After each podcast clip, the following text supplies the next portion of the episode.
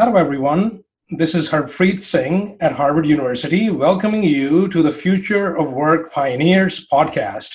Today, we are delighted to be speaking with Dr. Thomas Kochan, who is the George Maverick Bunker Professor of Management, Professor of Work and Employment Research, and the co director of the Institute for Work and Employment Research at the MIT Sloan School of Management. Professor Kochan, welcome to the show. Well, it's nice to be here. I want to start uh, by uh, understanding a little bit about your background. Uh, can you tell us uh, where you grew up, uh, some defining moments of your life, and how you ended up in academia? Sure. Well, uh, I grew up on a small dairy farm in the state of Wisconsin in the Midwest and got sort of, I guess, intrigued by how people work together because on a small farm, you have to work with your neighbors, you have to work as a family, and, and got in, didn't really understand uh, why I was interested in it, but it seemed like it stuck with me through college.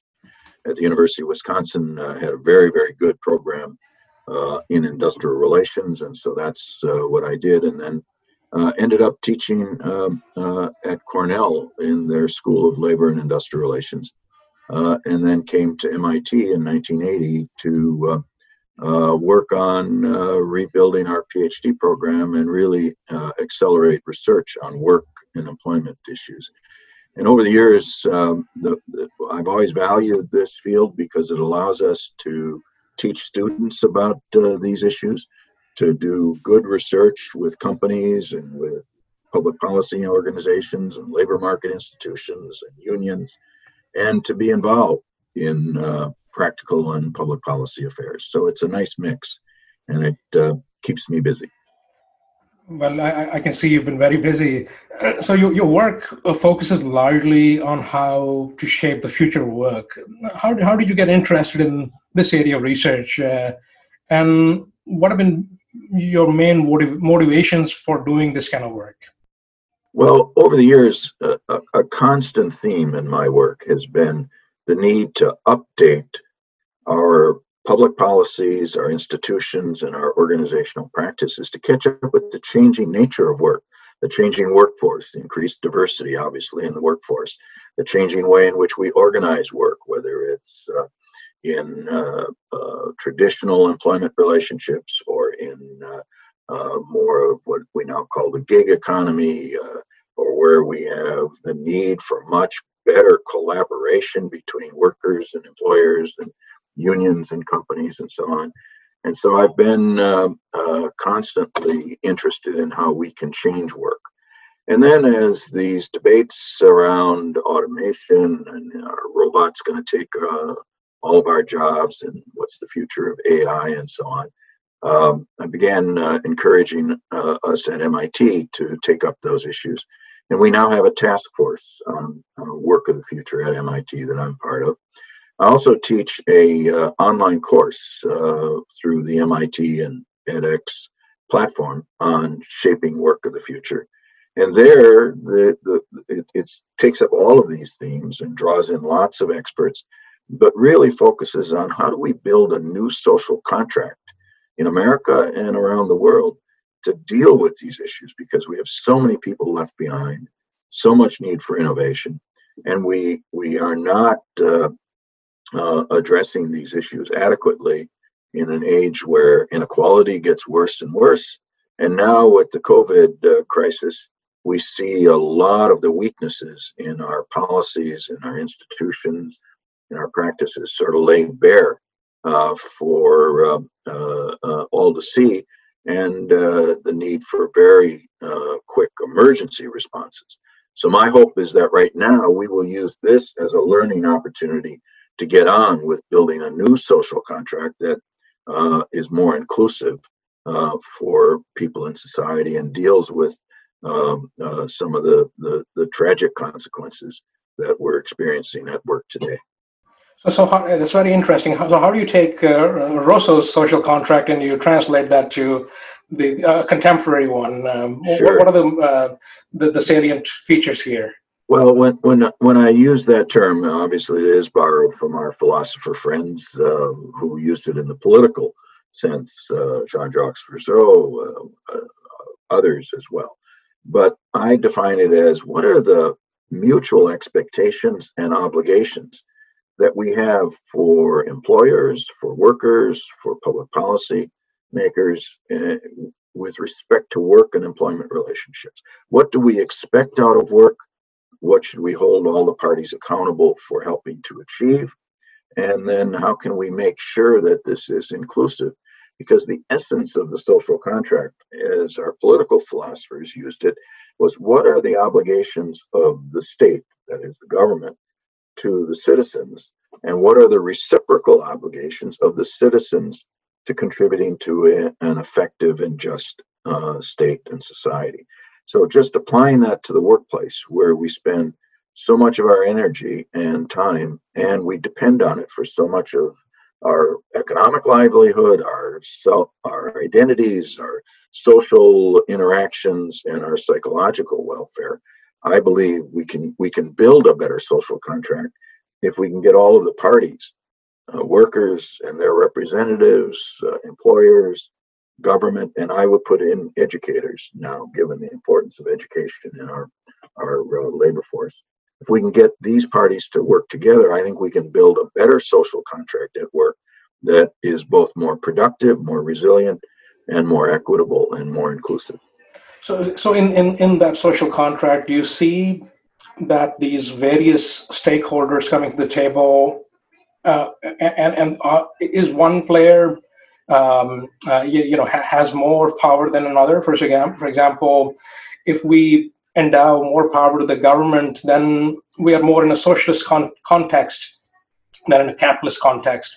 So, uh, how, how do you think about capitalism, socialism in, in, in this uh, picture? Well, I believe that since the 1980s, we have vested much, much more power in uh, the business community and corporations. We've deregulated in the United States uh, a lot of our labor markets and a lot of our, our uh, product markets. And we've had international competition, and, and that uh, uh, has given employers more choice on where they locate work. We've uh, allowed more uh, flexibility, for example, in how we define who is an employee and who is an independent contractor.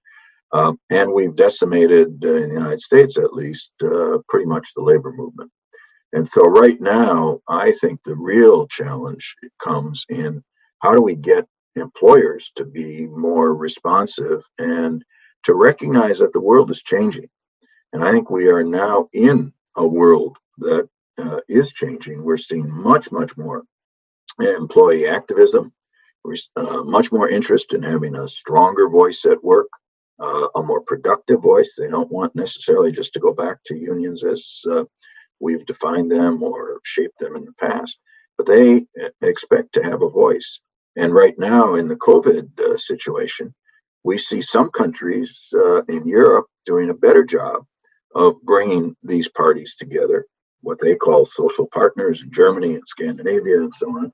In the United States, we don't see any of that. And, mm-hmm. and so we're seeing more conflicts and more challenges develop at the workplace because we don't have that kind of institutional interaction and mutual respect. And I think we've got to learn from this experience that that's a missing part of our society and a missing part of our workplaces. And we're going to have to rebalance power, but we have to do it in a way that people understand uh, that we've got to we, have got to prepare uh, for a more productive economy and a more resilient one. So, so in, you you mentioned some of these other uh, nations, such as Germany. So, what are they doing that is different? What do you what do you like about them? Well, that uh, that. That's a really good question. There's there's three things that they are doing differently. First, uh, when the crisis began to really hit uh, in Germany and in Denmark and in Sweden, the the the uh, the leaders of the country uh, turned to industry and labor and said, here's what we are going to do and here's what we hope you will do and let's let's work together on this. And so for example in germany they have something called short hours or re, eh, where instead of laying people off they have provisions that are widely used to reduce hours of everyone. Everybody takes a bit of a pay cut. Uh, the government subsidizes through its unemployment insurance system. Uh, uh, some of that that pay loss, and companies and unions can negotiate if they want uh, to to supplement that. And so they did this a lot during the Great Recession of 19, uh, 2007 to 2009. And as a result, Germany came back faster uh, and was more resilient a- after the recession subsided than other countries, particularly than the United States. And so here, here they, they, they have a policy to try to keep people employed as much as they can. Um, and they have uh, uh, industry and labor working through the adaptation. So, for example, the, a big industrial union in, in, in Germany called IG Metall worked with uh, the Metal Workers Association of Employers to say, here are, here are a whole series of safety precautions, here are a whole series of other things that we think we need to do with you to manage through this process. And that, I think, will serve Germany very well. And you see some of that in Denmark, you see some of that in other countries, uh, but we have, uh, have not uh, turned in that direction here. Now, some of us are working very hard at the moment at the state level to do uh, some of this. The state of Washington, uh, in its because it was one of the uh, first epicenters of the COVID crisis, turned to the healthcare sector and to labor unions active in healthcare and brought them together to work with their state commissioner on uh, responsible for managing through the crisis. We're trying to do some of that here in Massachusetts. Uh, it's a little slower going, but uh, we're working on it. And I think we need to need to do that at um, at state levels uh, in healthcare. I think there are other industries that are going to have to have massive redeployment of, of, of people uh, to uh, figure out how they're going to reopen as the economy comes back, uh, and to to help those people who are now viewed as essential workers. That is, the, you know, the healthcare workers, the people in our grocery stores, people delivering uh, food, the people who are uh, our food processors who, who need to keep the supply chain uh, functioning. Those people were underappreciated and often underpaid in the past, and they need to uh, be uh, uh, their needs need to be addressed because they have short-term needs of going to work when there's risks. They're worried about their families. Some of them are getting sick and we've got to figure out what's the appropriate way to uh, provide more human resources in those sectors back up and support those workers and then figure out what do we learn from all of this going forward so i think that's why that's why i think this is such a a critical moment for all of us to be working in a collaborative fashion um, uh, on these issues and then to learn the lessons from it. So, so the uh, the hurdles. Uh, what, what are the hurdles? Uh, obviously, U.S. is a federal structure, so um, each state can come in and uh, uh, you, you, know redefine policy. So, for example, when it came to universal health care, Massachusetts was at the forefront and yes. and and did many things right before uh, you know other states or the federal government uh, you know, is just starting to think about many of those things. So so in, in the context of future work, um, is it the policymakers or their, their ideology that generally drives um, how the changes to occur, or is it uh, you know uh, influence from the corporate sector? How, how what are the hurdles? What are the challenges? The challenges are that we have an impasse uh, on policy making on these issues that has been going on for at least uh, um, 30, 30 years. Uh, business and labor are at loggerheads, and the ideological differences are pretty substantial. Business doesn't want any change or anything that uh, reduces their discretion.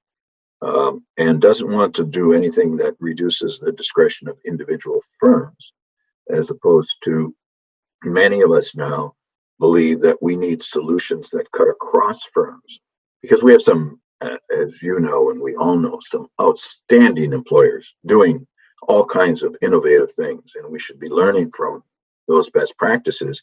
But then we have a lot of firms that are not uh, uh, as progressive, and we need to bring up the floor and and try to find maybe uh, industry-wide uh, uh, institutions that that move in the right direction, so people aren't left out.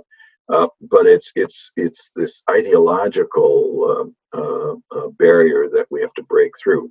Now, I think we are breaking through it today because the the um, the hardships that people are experiencing are going to have an imprint on us and particularly on young people as they observe this and, and are caught in it trying to find their way in the labor market maybe for their first job or early on. And and and, and uh, they're going to be asking you know we've got to do something better than this.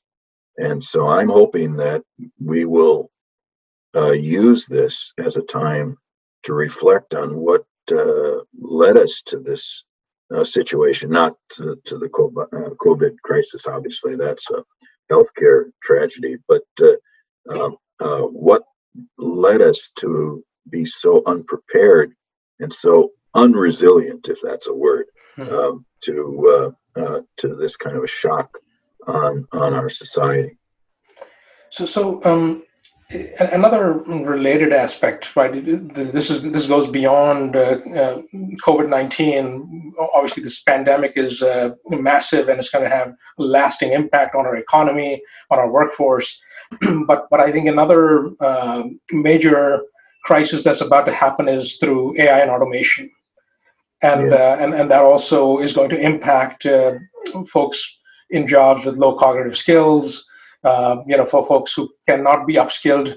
Um, so, how do you think about uh, this this new industrial revolution that's underway? Um, and, and, and, and, you know, what?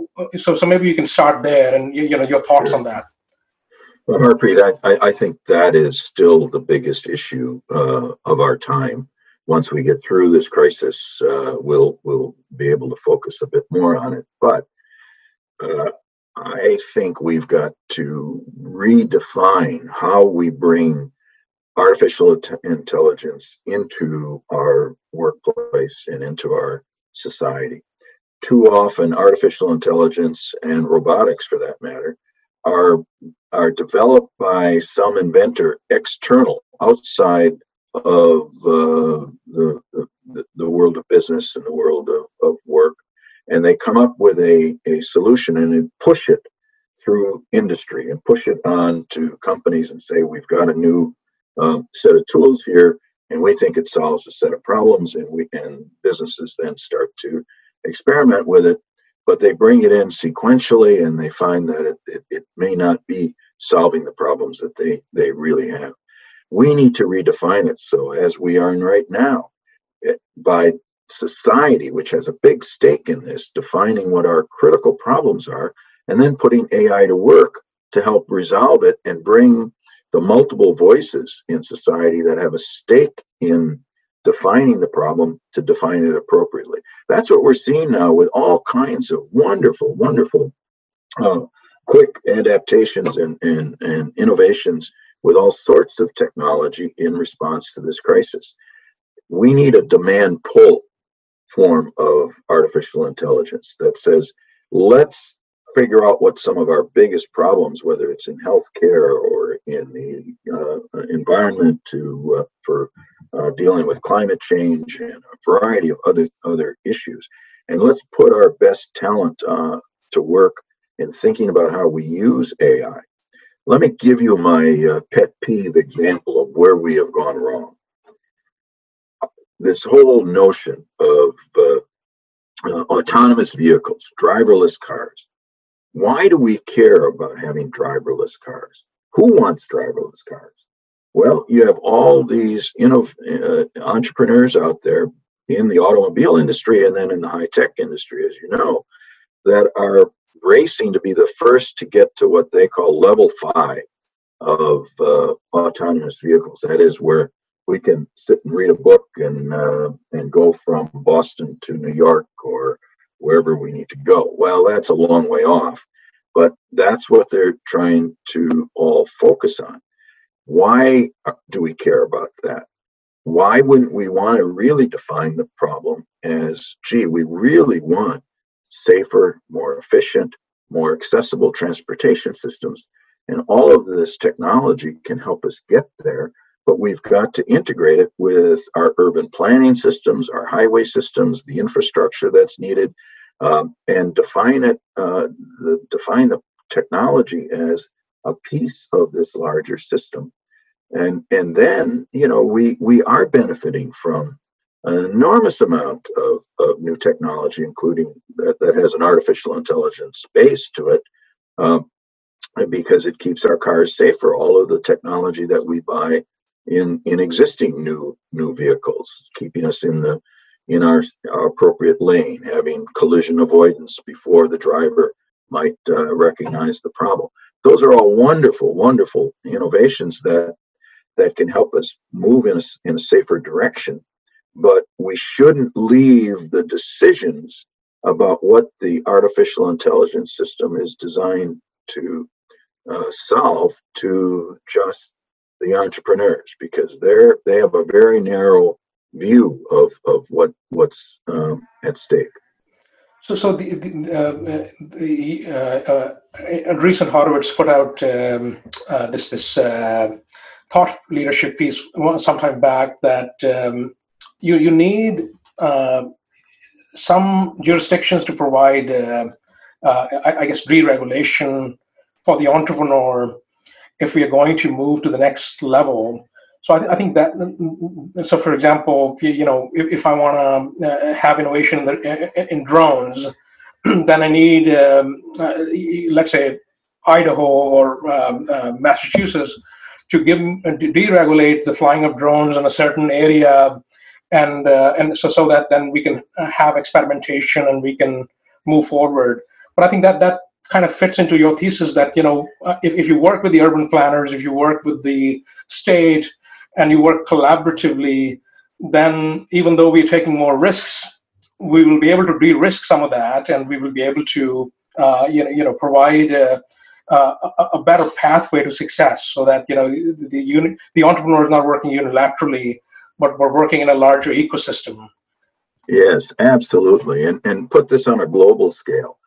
I mean, the potential for using uh, uh, the combination of, of, of data and uh, GPS and, uh, and the technology of drones for delivering medical supplies in rural areas or in uh, developing countries that don't have the transportation infrastructure and to get um, uh, needed medical supplies to people um, efficiently. Is just an has an enormous potential for world health. And if we thought about it that way, then then you would think about okay, in um, uh, sub-Saharan Africa, what kind of systems do we need to support building that kind of capacity for distribution, and what's the technology of the drones, and what size, and and how do they need to be designed and where do they fit into all of the other uh, elements uh, that that are needed that's an enormous potential for technology and and and and, and the artificial intelligence base to all of that is critical. Uh, and and people have all the the talent motivation and skills needed to to develop those kinds of tools uh, for for good uses. And i i want to see more of that uh, because I think uh, we will benefit uh, enormously. And yes, there will be some, uh, you know, the debate about are we going to lose more jobs than we create? We don't. We're gonna we're gonna create new jobs. We're gonna lose some jobs. That's the history of technological change, and we should prepare for for that development as well, so that we take um, due care of those people who most are at risk for losing a job and are fair to them in terms of giving them advanced training and other activities, helping them to make that adjustment, compensating them, uh, dealing with with the losses because society benefits. But the big the big opportunities are to shape the technology, not to view it as some outside deterministic law of physics or law of, of, of mathematics, but as something that that we can we can shape to address problems. We can bring the right stakeholders together and we can have uh, enormous enormous potential. I think, it, in, in particularly in the, in the climate change area, I, I mean, this isn't my um, area of expertise, but I think there's enormous, enormous potential for using uh, these technologies uh, in helping us to build the infrastructure and to uh, mitigate the, the effects of, of, of, climate change, as well as, as I mentioned, in healthcare and in uh, uh, reducing poverty around the world. This episode is brought to you by Experfy. Incubated in Harvard Innovation Lab, Experfy provides custom future of work solutions, such as private talent clouds and skill taxonomies. Experfy differentiates itself by using subject matter experts to pre vet and pipeline candidates for AI and high end technology skills. However, Experfy Talent Cloud platform is skill agnostic and can be licensed to build custom talent clouds for any and all skills. In a different use case, enterprises interested in employer intermobility can license the Experfy platform to create an internal gigs marketplace where interested employees can be algorithmically matched to projects, gamifying their learning experience. So, so um, uh, we, we know that some jobs will be lost, and th- th- there are some dire predictions that uh, a lot of jobs are going to be lost uh, as things become more automated uh, over the next few years. So, who has the responsibility for upskilling? Is it academia? Is it uh, the, the, corporations? Is it government? Um, obviously, academia is going to continue doing what it's doing. Um, but when it comes to corporations and governments, like what are the ways in which they can be engaged?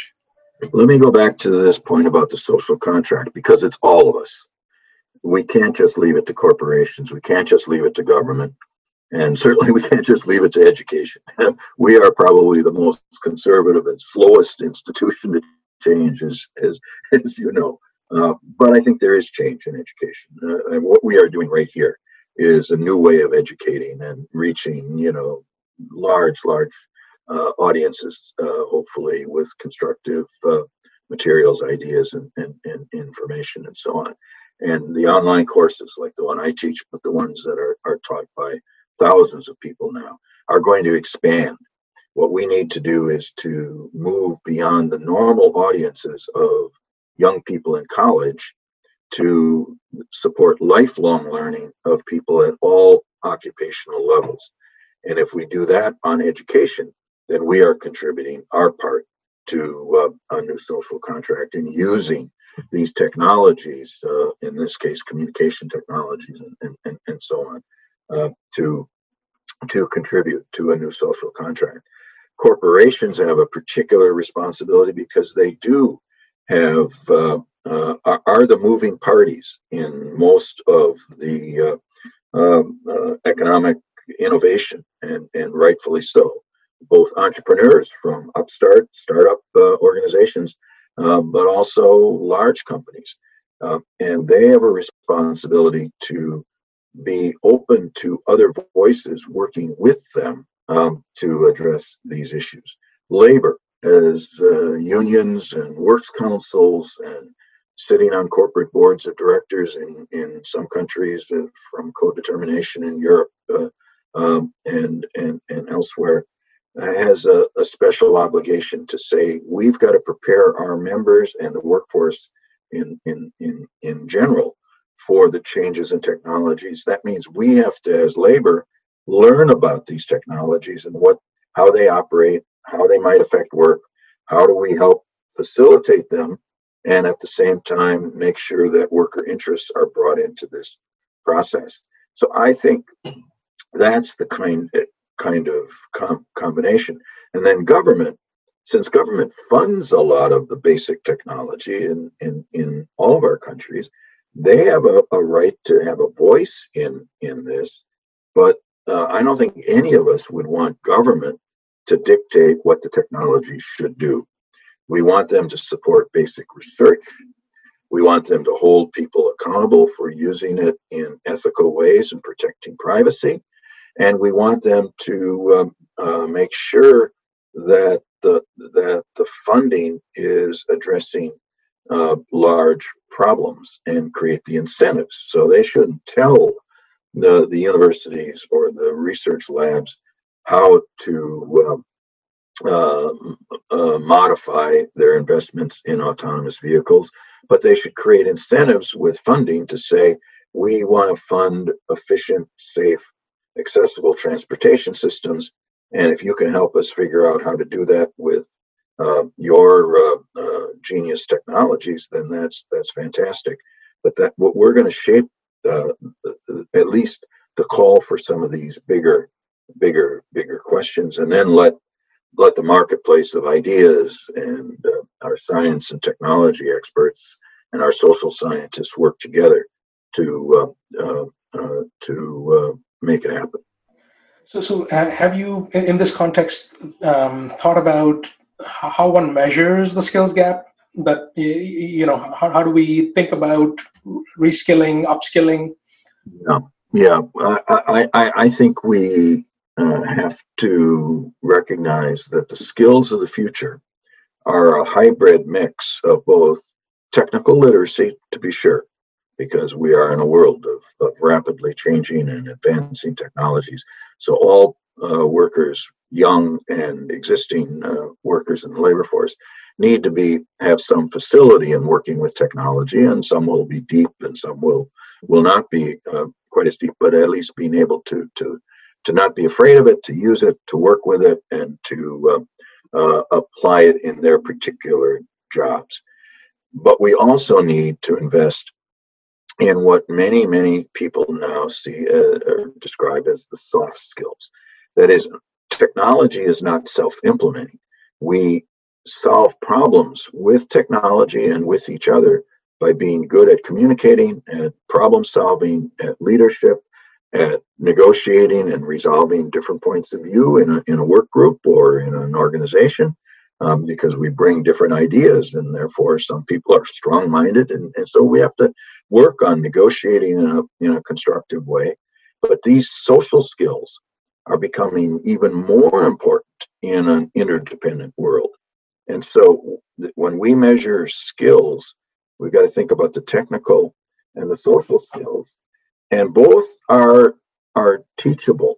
Certainly the technical skills at different levels for different people are are teachable but the social skills can be taught through experience by teamwork. You know i'm i'm delighted to see uh, so many of our young people now uh, in grade schools high schools vocational schools colleges working in teams on problems getting much more engaged in in uh, sharing ideas and contributing in in, in uh, teamwork because that is so important in our workplaces.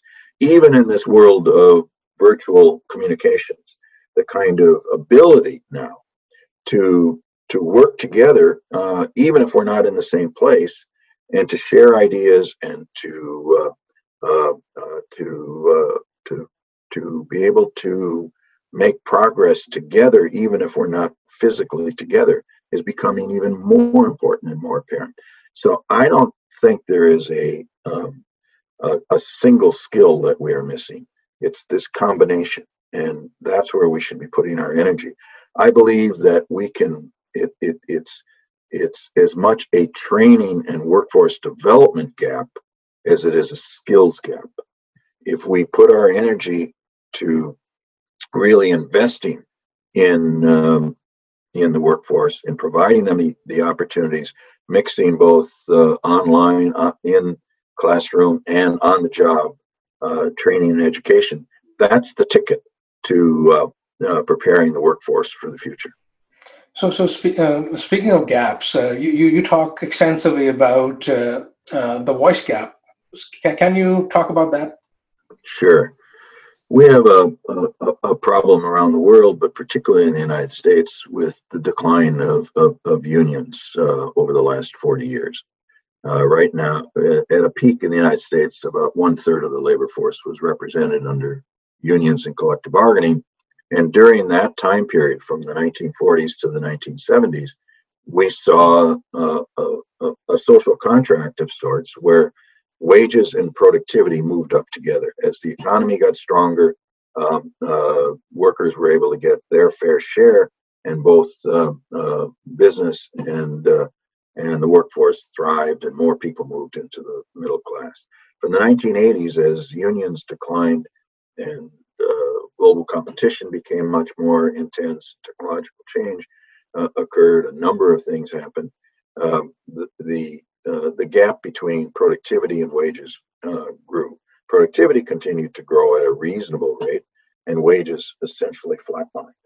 And that's why we see so much anger and frustration out there in society. And so today we did a survey over the last two years, two surveys, to try to measure what are workers saying about their voice at work. And we're finding three things.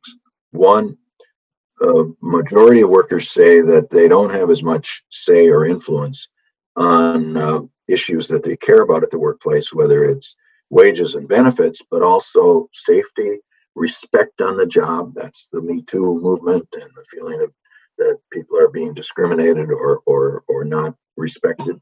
Um, the issues around having a voice on much are they contributing to producing high quality goods and services that they're proud of and so on that's a, a significant a majority of the workforce says we don't we're experiencing less of a voice than we think we ought to have at work the second thing we find is that when you ask about union membership there's a dramatic increase in desire to join a union today compared to earlier time periods. In the earlier time periods, we've done surveys on this from the 1970s and then in the 1990s, and about one third of the workforce that wasn't organized said they would join a union if given the chance. Today, that's 50%, 48%, but if you add in um, existing workers, it's, it's, it's just above 50%. Now, what do they mean by that? And the third thing that we're finding is they want new forms of, of voice yes, they they still want uh, a, a, a, something called a union or whatever it is that engages in negotiations to improve um, their economic conditions, and and that's very strong yet. But they also want a voice on how do they do their work? How can they contribute at the workplace to improving operations so that the work is more meaningful and more productive, and they're serving their clients, their students, their patients, uh, whoever their customers are uh, more effectively because that helps them feel like they are, really pro- providing a, a, a, valued service. And secondly, they want a voice in the, the big decisions that companies are making. And they want to work collaboratively on uh, on shaping those. That's that voice gap. And they would like to have a voice at the corporate level uh, by sitting on uh, boards of directors so that uh, we get more of a stakeholder view of the firm and not just a, a, firm view that they're there just to maximize shareholder value. And so there's a sea change in what workers want. They want more of a voice, but they want new forms of, of, of having a voice at all levels of, of the uh, of the workplace and the enterprise. And so I think it's up to us to update our policies and our practices uh, to move forward. The Business Roundtable, as you know, recently uh, made a statement that they think uh, now that they should pay more attention to multiple stakeholder interests, not just share owners, but suppliers, customers, employees, the community, and so on. Well, we've got to hold their feet to the fire. I think those are nice words, but only if they start listening and engaging employees uh, in that in in in the key decisions that affect uh, how the company actually operates, will we see that uh, play out in reality? And that's where I think we need to go. So, so are you finding that this desire is uh, amongst certain demographic? Um, uh, you know, obviously, people who are more marginalized are going to be more dissatisfied. And I've seen this at Harvard, where the the graduate students are trying to be right join a union essentially and uh, and and uh, organize themselves because they feel that the uh, twenty thousand dollar a year stipend is not sufficient, right? To, to yeah. Uh, so so so I, are, are you finding that that the, the the, the people who are knowledge workers may not have such a desire, but folks who are driving an Uber are more likely to feel that way. Well, there's certainly a, a good deal of that, but it's actually surprisingly uh, broad based across the workforce certainly uh, uh, the Uber drivers, the, the graduate students, uh, uh the people on the front lines uh, that are delivering groceries now, Instacart workers and so on, have um, become much, much more visible and much more vocal in expressing their dissatisfaction with conditions. But it also goes, you know, we had a walkout of Google employees about a year ago, and we're seeing it with uh, professionals in um, communications and entertainment world.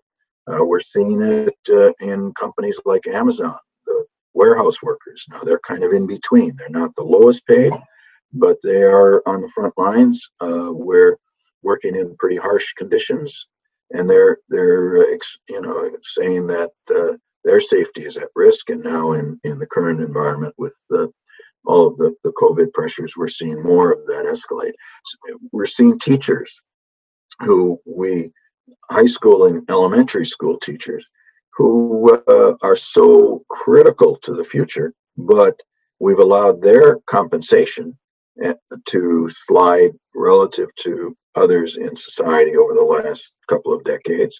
And we uh, are seeing teachers stand up for their students and their families to say we need better budgets, we need public investment in in education, and they they're using a phrase that I, I kind of enjoy uh, and appreciate. It's called bargaining for the common good, and that has really resonated in places like Los Angeles, Chicago, and all over the country to say we're here for ourselves to improve our our our job conditions, but we're also here to improve um, education, and we're here for our students and their families.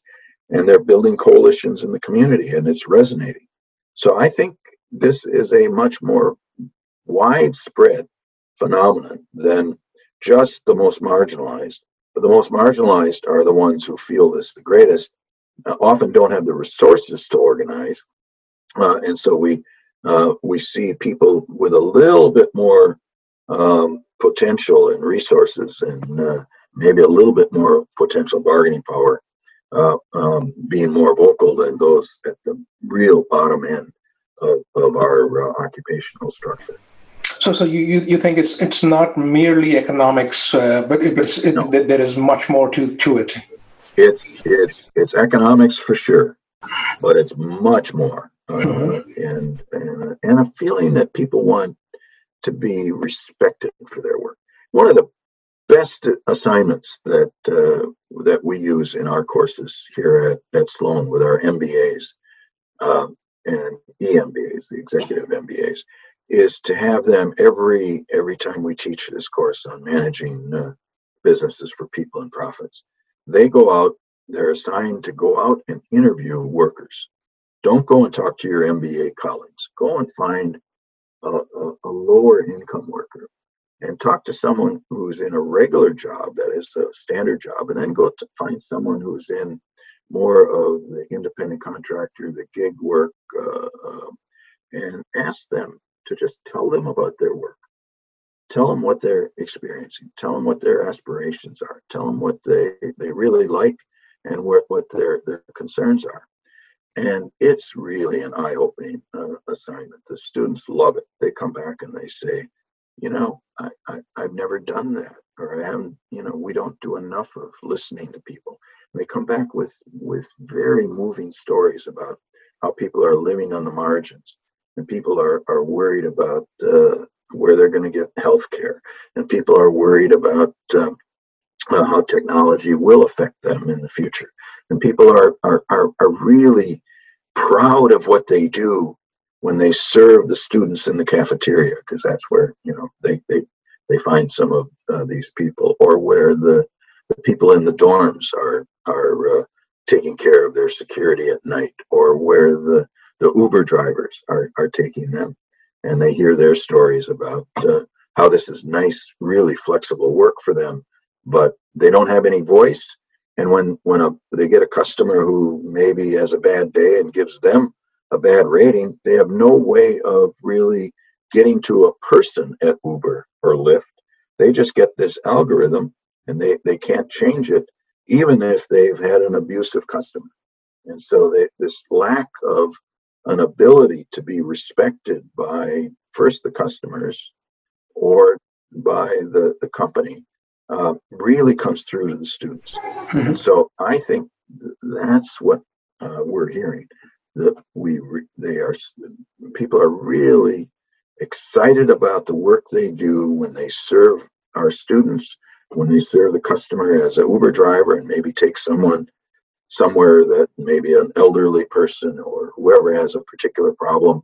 They all have good stories about how good they feel about it. And maybe they've gone the extra extra mile in that case of helping that person. Um, and, and and people want to do a great job in what they do and they want to feel valued and respected and that's the message that we're getting uh, when we go out and talk with them and and that's why we find that a very powerful assignment. no, that, that's that's very uh, important for you know for, to, to build that empathy amongst the students. Uh, so this is great that you're doing this. So, so uh, have you looked at um, some of the blockchain companies that how they distribute ownership? Uh, is is that the way of the future, perhaps?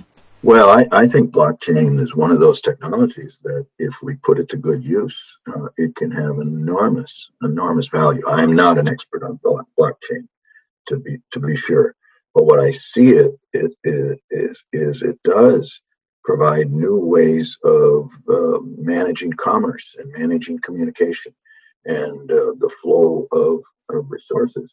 Just think of the ways in which uh, uh, perhaps in uh, in in in the south uh, southern part of the hemisphere, in the area that you know very very well, how much we could use blockchain to empower uh, in the informal sector, the entrepreneurs, the women, the men who are in the small markets and don't have access to to effective banking and capital mm-hmm. um, and to use blockchain to, to to extend it out to them so that they can get resources uh, flowing even faster and they can find markets and they can get payment um, in in efficient ways in reliable ways um, and uh, uh, and and make their part of the economy much more productive and maybe more rewarding for them so i think blockchain has enormous potential now it obviously as as we all know can be misused and has been misused and so we have to be very careful about it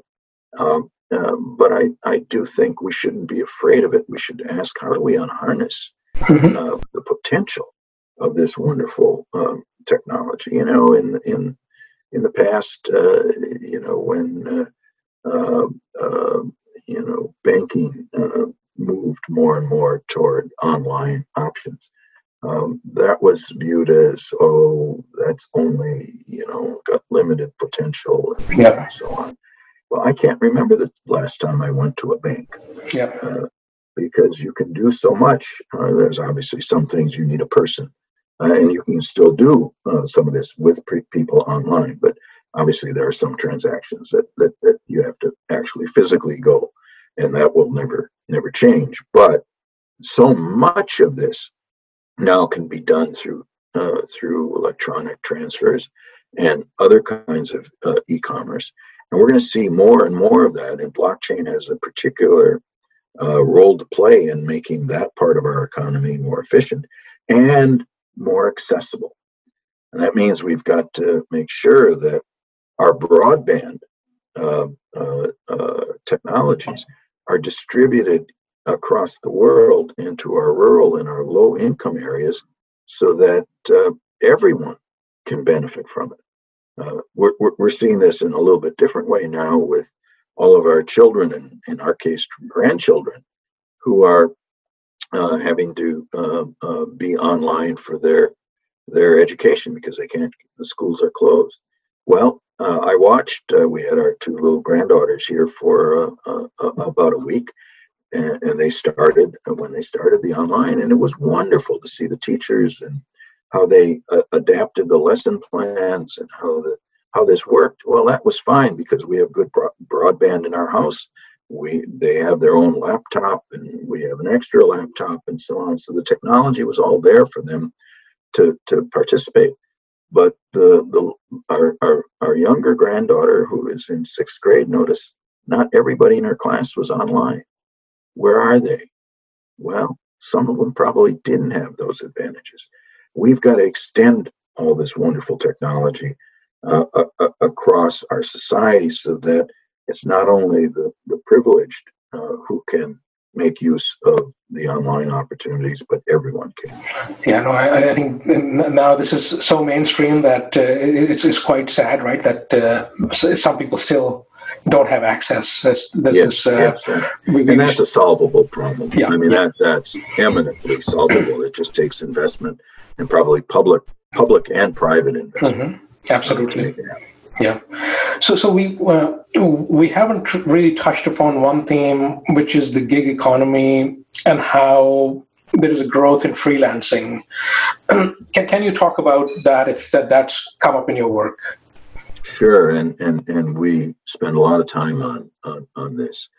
Uh, and again, I think the the freelance economy has all kinds of uh, potential positive potential and, and, and is already because it provides more flexibility and uh, for people who who can attract uh, business from multiple customers, opportunity to learn and to see how the business changes over time and to keep up with uh, uh innovations and new technologies that they may encounter with different customers and so on. And I, and and the flexibility that that provides uh, in terms of scheduling and fitting into one's life. Uh, all of those are real advantages that we need uh, to build on. What we haven't solved, though, is the fact that our employment systems, at least in the United States, but really around the world, were all built on an old model of standard employment, where the firm took care of training, took care of, in the United States, health benefits, provided uh, uh, the safety precautions, managed safety, and provided uh, sick leave, and provided all of those kinds of, of, of safety net benefits. And we haven't figured out how to do that with this new part of the workforce. So the, the, the many of the people who are flourishing in the gig economy that I know, many of them have a partner, spouse, who has a regular job to get those benefits and to get that coverage that's needed uh, for healthcare and so on. And that allows the other partner to uh, then explore these other opportunities. But you, but we, you know, many people don't have that family structure or have that that kind of uh, opportunity, and so we can't. We, we've got to we've got to extend the safety net to um, uh, to everybody who works and figure out what's the right way to adapt uh, uh, this and not try to, uh, you know, push everyone back into regular employment. That's not going to happen. But let's let this gig economy find its appropriate level, whatever that level is, and let's make sure that as we do that, we bring uh, the necessary functions to support the gig workers uh, and to allow them to do their innovative work um, and, and still have the protections uh, in in a time when uh, uh, a crisis hits, or they or someone in their family is sick, and uh, or they're out of work uh, for family reasons to have a child or or whatever. Um, and so we've got to extend those those benefits, and that that that takes political will. Mm-hmm. There are solutions. There there are combinations of of ways to do this, and some countries are doing a better job of it. Uh, but I think it's a mistake to try to push everyone back into this old classification of standard work because that's not the way uh, this work is being done. And uh, in some cases, people are misclassified and they should be. We should rectify that and enforce that. But I think we need to have a much more flexible way to uh, provide the basic labor market uh, um, protections to the gig workers.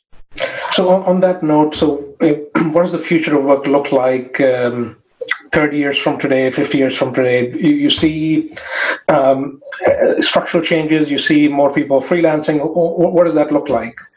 Well, it's, it's a little hard to, to predict the long run. Most most of the times people are wrong in those predictions.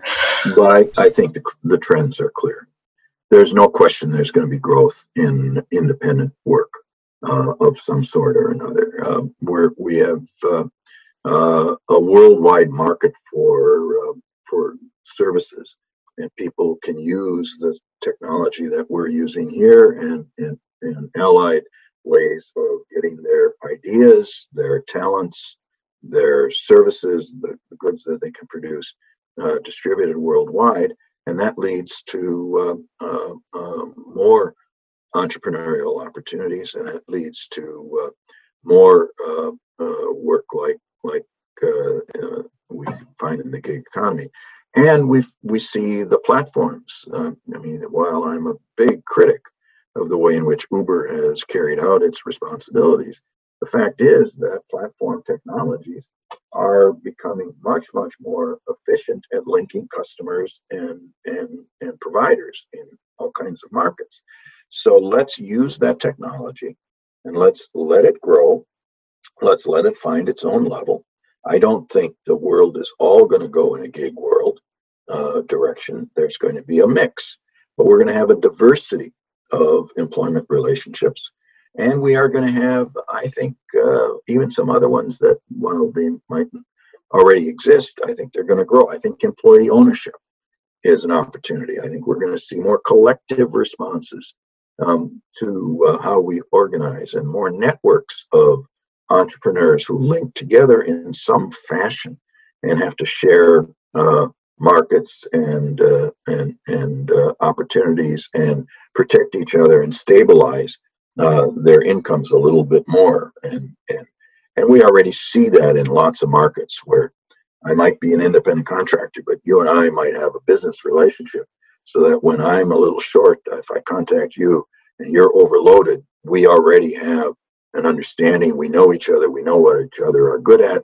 and uh, and and who else is in our network. We can rely on them we can get the jobs done and we can share some of the benefits. I think we're going to see a lot of that. And that requires, again, a different way of, of sharing responsibilities, benefits, information, payment, trust. Those have to be high trust networks, or you know, we we don't we don't really get the benefits of it if, if it's an adversarial kind of situation or a legalistic one where you and I are always suing each other about, you know, who's got the right payment or, and, and, and so on. That has to be a high trust uh, set of, of relationships. And I think that's where we're going to see enormous growth um, in the future. I don't know how big that will come become, but I think the days of the single independent contractor, uh, while they may continue to grow, I think we're going to see that morph into more of a network set of arrangements that have to be worked out. Yeah, so I, absolutely. I think the, the, there's a lot of interdependence, and if we can build those kind of networks and uh, and and also safety nets, benefits, I think that can definitely yes. benefit everyone. Yeah. Yeah. So it's an exciting time. yes. Yeah. It, some people see it as a scary time, and yeah, and I, I understand that. But if we are proactive in shaping work of the future, then I think we will get the best out of technology, the best out of our human potential, and the best out of our institutional uh, relationships. Uh, but that's that's a tall order, and we need to we need to get on with the task. Great. Well, this is a great uh, place to stop, and really appreciate your time. It's been such a pleasure, uh, Professor Kochan, uh, to to be with you today. Really enjoyed this.